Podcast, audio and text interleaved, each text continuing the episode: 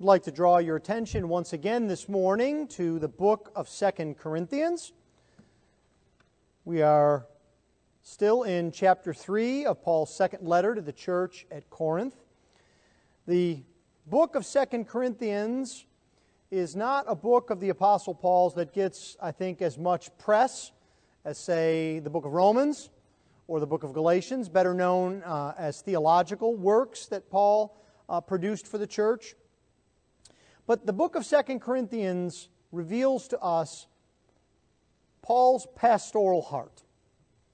It is, as I've reminded you, his most emotional book, his book of greatest concern for the church, which doesn't mean that it is devoid of theology. It is, it is filled with theology. One of the greatest statements on the atonement of our Lord Jesus Christ is found in 2 Corinthians chapter 5. And that's not to say that the book of Romans, for example, is just a bare theological treatise and doesn't have pastoral merit.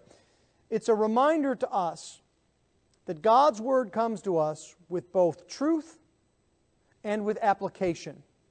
And we cannot separate them out.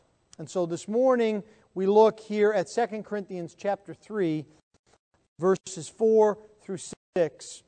If you would please give attention to the reading of God's holy word. For the word of the Lord is completely inerrant. The word of the Lord is completely sufficient. And the word of the Lord is completely authoritative. 2 Corinthians 3, beginning at verse 4. Such is the confidence that we have through Christ toward God.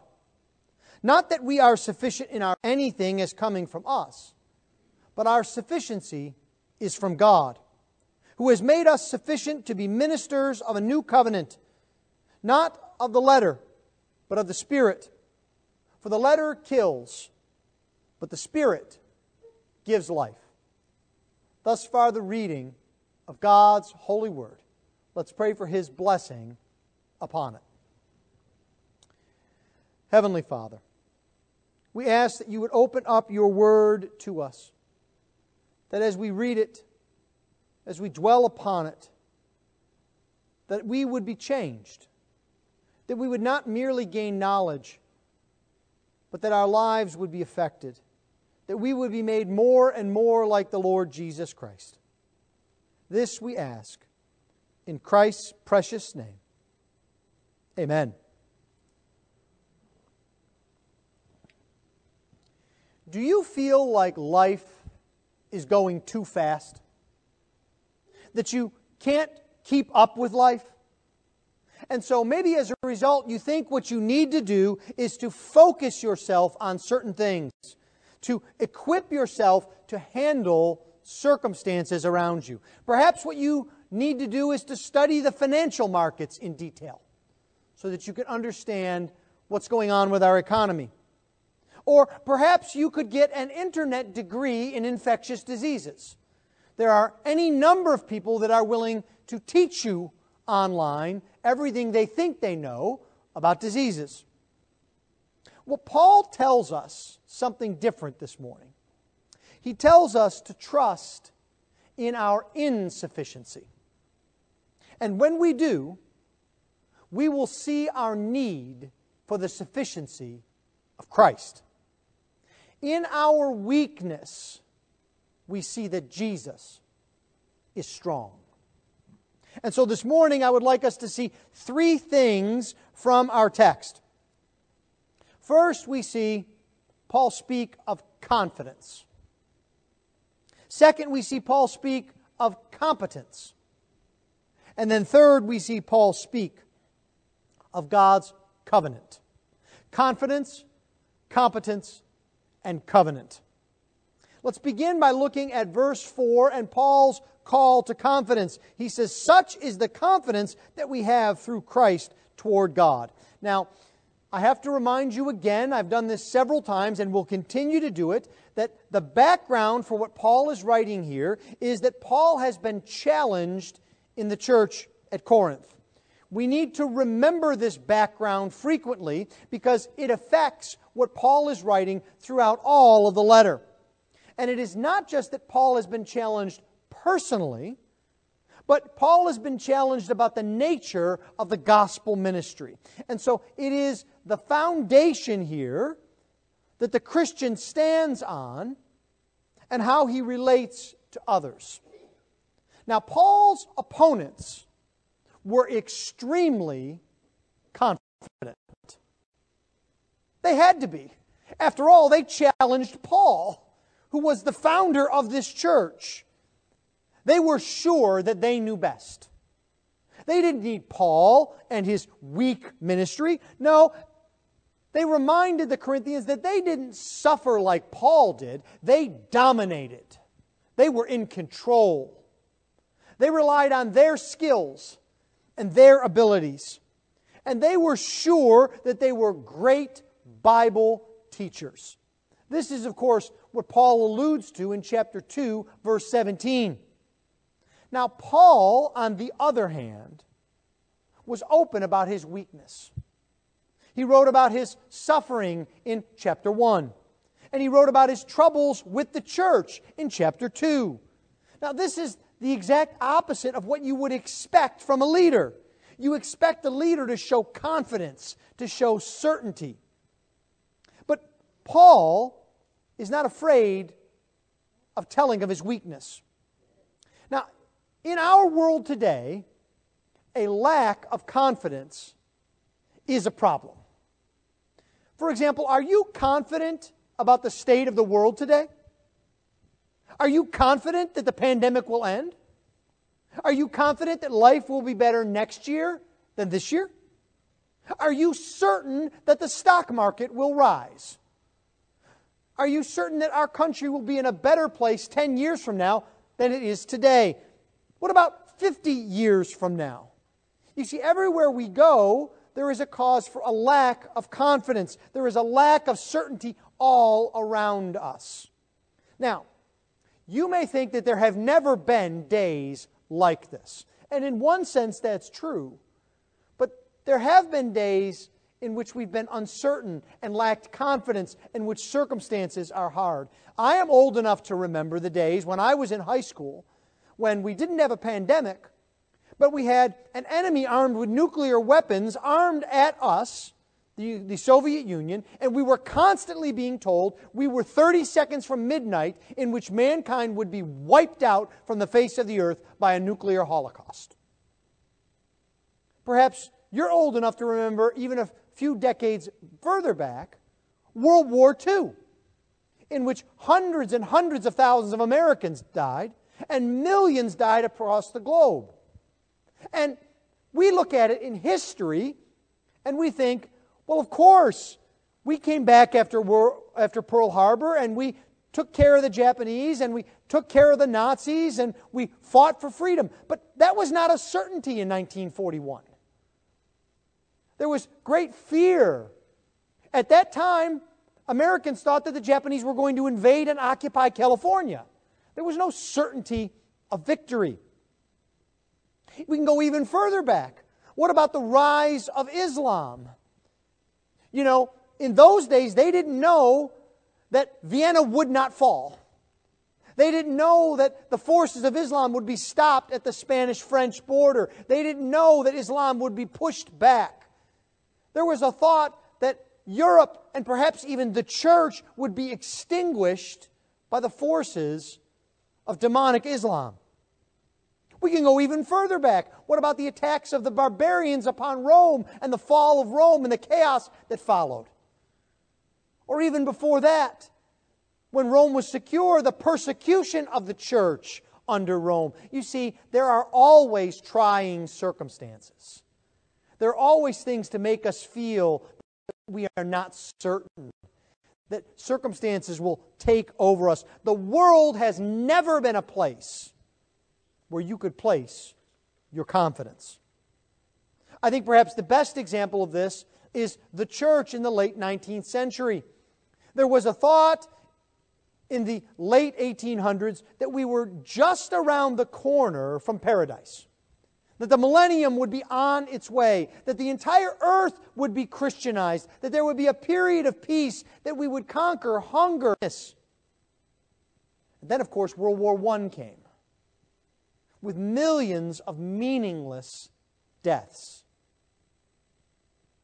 It's hard to have confidence in such circumstances.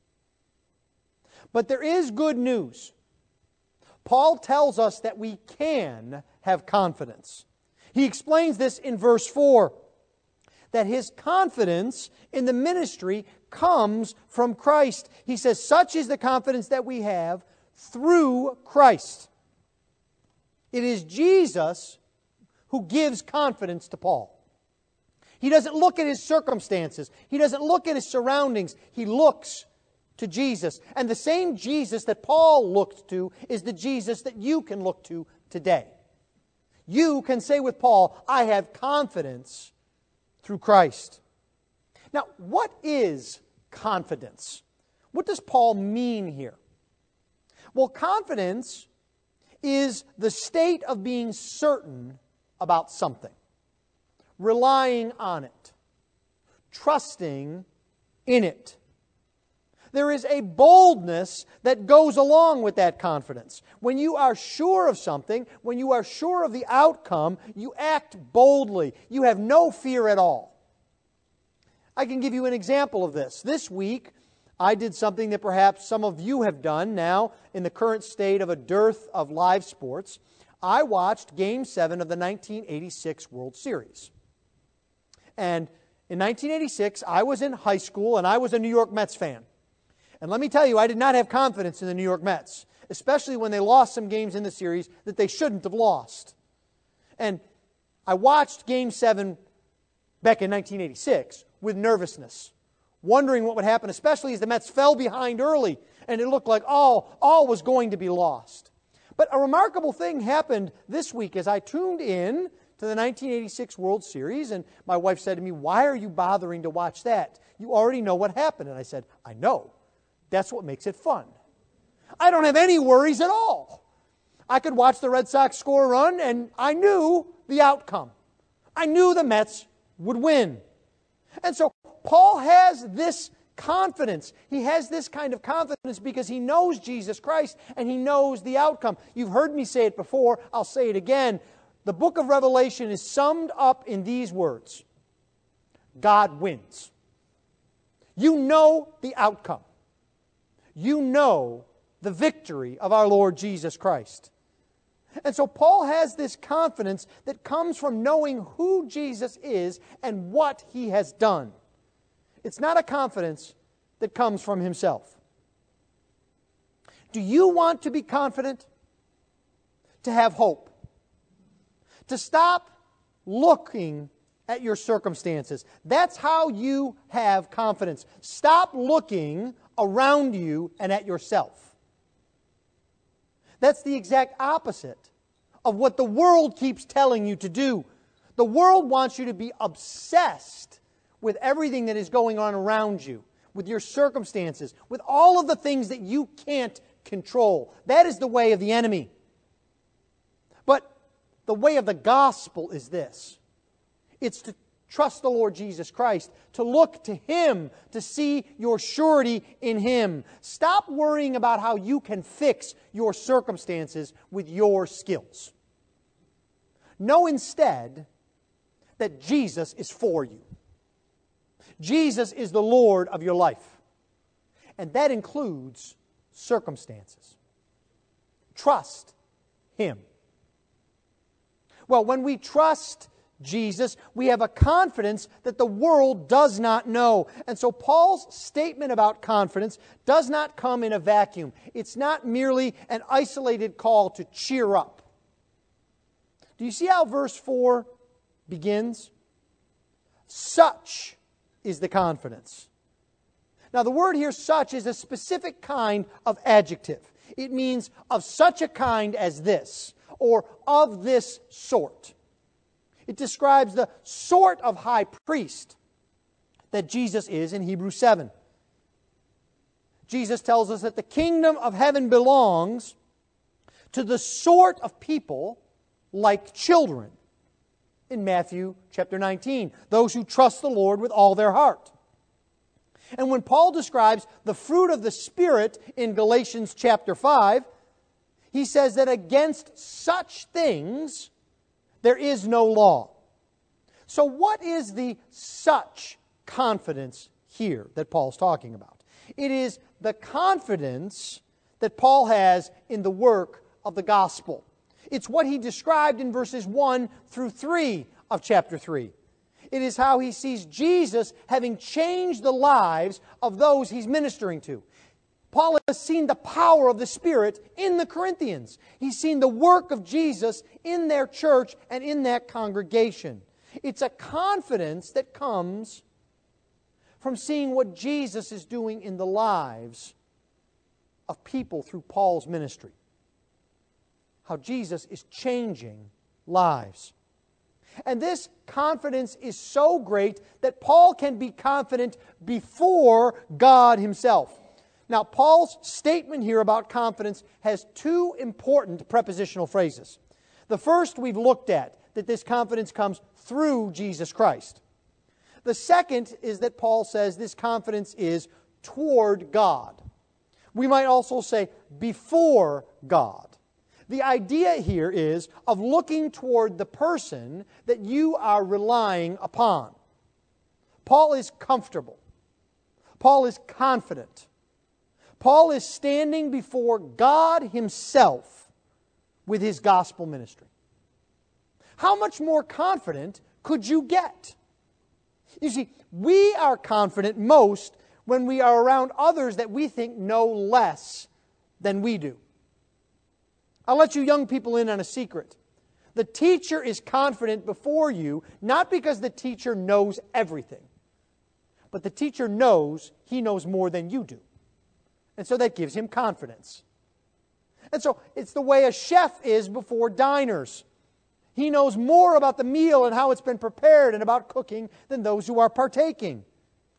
It's the confidence that an athlete has before spectators because the athlete knows the game and the training and the plan and the tactics more than even the most avid spectator. But we're less confident around other experts, aren't we? We're even less confident around those that we know are more accomplished than we are. That's when we get nervous. But Paul has confidence before the Lord. How can he have that? It's because God is his source of strength and ability. Paul doesn't claim it for himself but he knows that God is the one that leads him to triumph. Paul is not leading the triumphal procession, God is, and Paul is following in God's wake. Paul knows that he can trust the Lord. This brings us to our second point competence. There is a direct link between confidence and competence. We are most confident, aren't we, when we are operating in an area in which we know we are competent. You can think about what that looks like in your life. I've, I've described this for you before in my own life. I can tell you I have absolutely no confidence in my ability to do repairs around the house. My lack of competence has been proven over and over again. But I do have confidence in other areas. I can read legal contracts. I can coach baseball. I can read the Bible in Greek and explain it to others. I'm confident because I've done these things well in the past. So, is that what Paul's saying here? Is Paul saying to us, I've got this ministry thing. I know how to build a church. You just follow my five step plan and you can do well also. Is that what Paul is saying to us?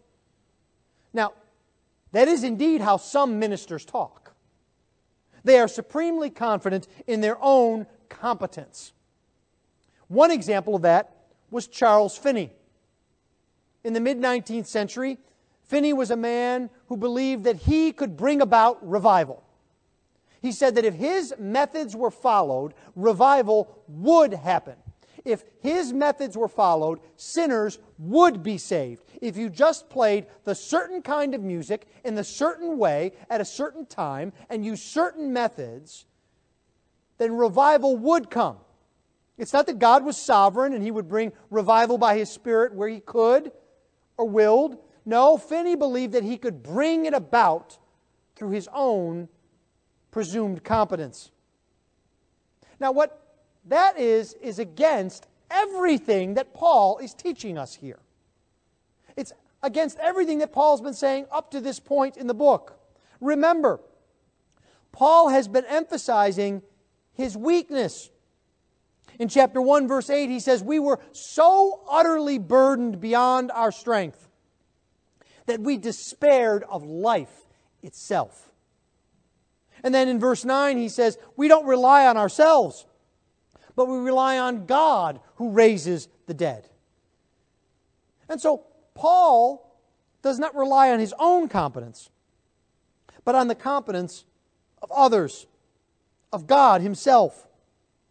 And so in verse 5, Paul makes very clear that his competence is not from himself. Paul is the opposite of being self sufficient. He's actually saying that he is self insufficient. Should anyone think that Paul is self confident, he quickly rejects that. He says, For as we, uh, excuse me, not that we are sufficient in ourselves to claim anything as coming from us, but our sufficiency is from God. His language here is so clear that it cannot be missed. He uses a word that he has used before, sufficient, to describe what he is not. And he's clear that he cannot do it alone. There is no sufficiency, he says, in ourselves or that comes from ourselves as the source. So, what is Paul not sufficient for? The hardest of tasks? Perhaps the most burdensome parts of ministry? No. Paul tells us he's not sufficient for anything. Anything, Paul says, that comes out of us, that has himself as the source, in no way is he sufficient. Well, if that's the case, how can Paul have the confidence that he does? If he has no confidence in himself, if he has no sufficiency in himself, how can he be so confident? He told us in verse 4 that he had supreme confidence. And then he seems to take that back in verse 5 by saying that he is completely self insufficient. This makes no sense at all. That's not how things are supposed to work. To be confident, we need to exercise and see our competence before others. Take, for example, sports. The reason the best players are confident is because they've practiced so much that they trust their competence. They don't feel the pressure of the moment because they've practiced so often that they know they can do it. They know they can make the shot. They know they can throw the pass. They know they can hit the ball. And so they're not taken over with pressure. And so, Paul is saying here, there's no way I can do this. And yet, I'm completely confident. What gives? The answer is found in the second half of verse 5, where Paul says, Our sufficiency is from God. Paul says that he is sufficient that he is competent. Now, it's not as if Paul is giving some kind of false humility here and claiming that he is the worst minister ever. No. You have to look closely at verse 5. Paul is not saying that he's insufficient, he's saying that he's insufficient in himself. He says he has nothing to claim as his own. But he is sufficient because of God. His sufficiency comes from and is rooted in God. Now, Paul uses the same preposition here in from God that he used earlier from us. It's a preposition, a word that means source or origin or the reason for. And what he's doing here is giving us as complete a contrast as you can find in verse 5. You see in the middle of verse 5, there is this word, but. And this is the strongest way to say but in the Greek language. It's a capital B but. It might even be a capital B, capital U, capital T, but. Paul is setting up a great contrast between his insufficiency in himself and his sufficiency in God. And what he wants you to see is that human insufficiency is fine when divine sufficiency is present. Now, we might say, is this just Paul's personality? He's just someone that could be confident even when he wasn't confident in himself. Maybe Paul got some kind of superhuman humility. I don't even know. How can that even be a thing? Superhuman humility. No, if we look through the Bible, we see that this is the pattern for the great prophets and ministers. For example, Moses thought he could not lead because he did not have power of speech. But God provided and made him a great leader. Isaiah thought that he was too sinful a man, a man of unclean lips, to speak for God. But God touched his mouth and made him a prophet. Jeremiah thought that he was too young for the task that was before him, too inexperienced for the demands of a difficult age. But God said, Don't say I'm only a youth. I will be with you. You see, over and over again, it is God who makes his people sufficient. Now, what does this mean for you? Am I telling you that you are the next Apostle Paul? That you should pack up your bags and go abroad to plant churches? Well, maybe. I don't know exactly what God has planned for you. It may be missions in Africa, or it may be raising godly children, or it may be studying in school to get a job and support the church in its work. But in any of these things, your sufficiency is found in God, not yourself. Your hope is in God, not in your skill. Never forget that. Now, what has God made Paul and other ministers sufficient for? Paul has a, a confidence in the ministry. That confidence is grounded in a God given sufficiency. Now, God does this, and here is our third point to make ministers sufficient for the new covenant. In verse 6, Paul explains this God given sufficiency. He says, God, who has made us sufficient to be ministers of a new covenant, not of the letter, but of the Spirit. For the letter kills, but the Spirit gives life. Now, the Greek here is actually more direct than the English. In order to be smooth English, the English translation adds the words to be. But the Greek says that God made sufficient ministers. That the ministers themselves are sufficient because of what God does. God's sufficiency is given for a direct purpose. It is not general here, it is directly related to God's new covenant. So, what is this new covenant that Paul is talking about? We don't have the time this morning to go into great detail about the new covenant, and, and that's okay, because Paul is going to be talking about the new covenant, describing its nature and its ministry for the next couple of chapters, describing the difference between the old and the new covenant. But we can begin this morning with a general description of the new covenant. God promised a new covenant to Israel in light of Israel's failure in the Old Covenant. We see this most clearly in the prophet Jeremiah, chapter 31. If you have your Bibles with you, I would encourage you to turn there. This is a passage that is well known and is easy to remember because it's Jeremiah 31 31, where Jeremiah writes, Behold, the days are coming, declares the Lord when I will make a new covenant with the house of Israel and the house of Judah, not like the covenant that I made with their fathers on the day when I took them out of by the hand to bring them out of the land of Egypt, my covenant that they broke, though I was their husband, declares the Lord. Now stop and think about that for a moment. God is saying this new covenant replaces the covenant that He made with Israel when He brought them out of slavery, what we commonly call the Mosaic covenant or the Old covenant. Now, why is God doing this? He's already told us because they broke it. They couldn't keep the covenant. Israel was at fault here. And rather than leave Israel in a state of defeat, he makes a new covenant with them. For this is the covenant that I will make with the house of Israel after those days, declares the Lord.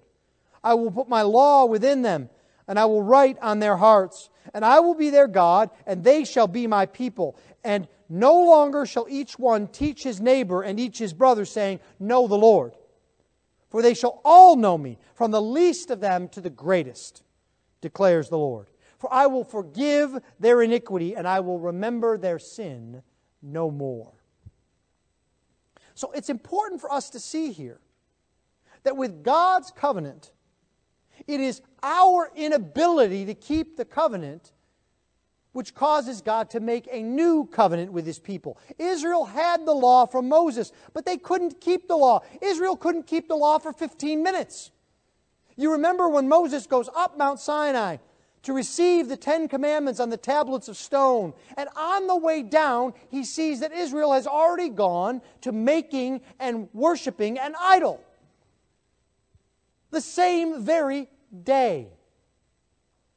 So God instead promised a new covenant, a covenant that would be life giving, a covenant in which He would empower His people. And Hebrews makes clear to us that this new covenant has come in Jesus Christ. In Hebrews chapter 8, it quotes this passage from Jeremiah. And then it says, in speaking of a new covenant, he makes the first one obsolete. That is, that the new covenant is greater than the old covenant, that it takes its place. It is the fulfillment of God's promises. Hebrews 9 tells us that Jesus is the mediator of this new covenant. And in Hebrews 12, we are told that the new covenant was ratified in the blood of Jesus Christ. And so Paul has been made sufficient to tell others about the death burial, and resurrection of Jesus. His sufficiency is all about the gospel. That means that it's not about other things. God did not make Paul sufficient to reform the Roman culture or to solve the political battles of that day or even to stop the constant warfare between nations in Paul's day. Why not? Because all of those things pale in comparison to preaching Jesus to sinners. And this is the main difference between the old and the new covenant. The new is spiritual in every sense. We must think of the Spirit. The great failure of God's people with the old covenant was reducing it to the letter that's what Paul means at the end of verse 6. For the letter kills, but the Spirit gives life. Paul's not saying here, ignore the Old Testament because it kills. He's not saying here, ignore the written Bible and instead look for some kind of vague spirituality. No, what he means is that the external is gone. It has been replaced by the internal by the empowering work of the Holy Spirit. He's telling you today that if you are focused on behavior or culture and human circumstances, you are looking in the wrong place. Those things kill apart from the Spirit. After all, wasn't that the way of the Pharisees? You see, we think of the Pharisees as only those who fought with Jesus, but they were extremely concerned about the culture and the slide of the culture in their day. They were concerned about the paganization of the Holy Land by the Romans. They were concerned that people didn't follow the letter of the law to the T. But they didn't give thought to the Spirit, to the heart They didn't trust the Lord. They felt that if they followed the letter, they would be fine. And they didn't realize that the letter without the Spirit kills. It caused them to kill the Lord of glory. The law is not bad. But apart from the work of Christ, apart from the application of the work of the Holy Spirit, all the law can do is condemn you and kill you. Only Jesus' work can save. To bring that message is what Paul was made sufficient for. That was his confidence. As you look out over the world, as you look out over your life, do not be discouraged. It may seem that you are insufficient for the circumstances that surround you, but the good news of the gospel is that you are insufficient. But God is sufficient. God has promised to make you sufficient for what is most important, what is eternal. Stock markets will pass away. Houses will crumble. Careers will fade. But the work of Jesus Christ in his people is forever. You can be confident in Jesus Christ today the one who makes you sufficient in his spirit. Let's pray.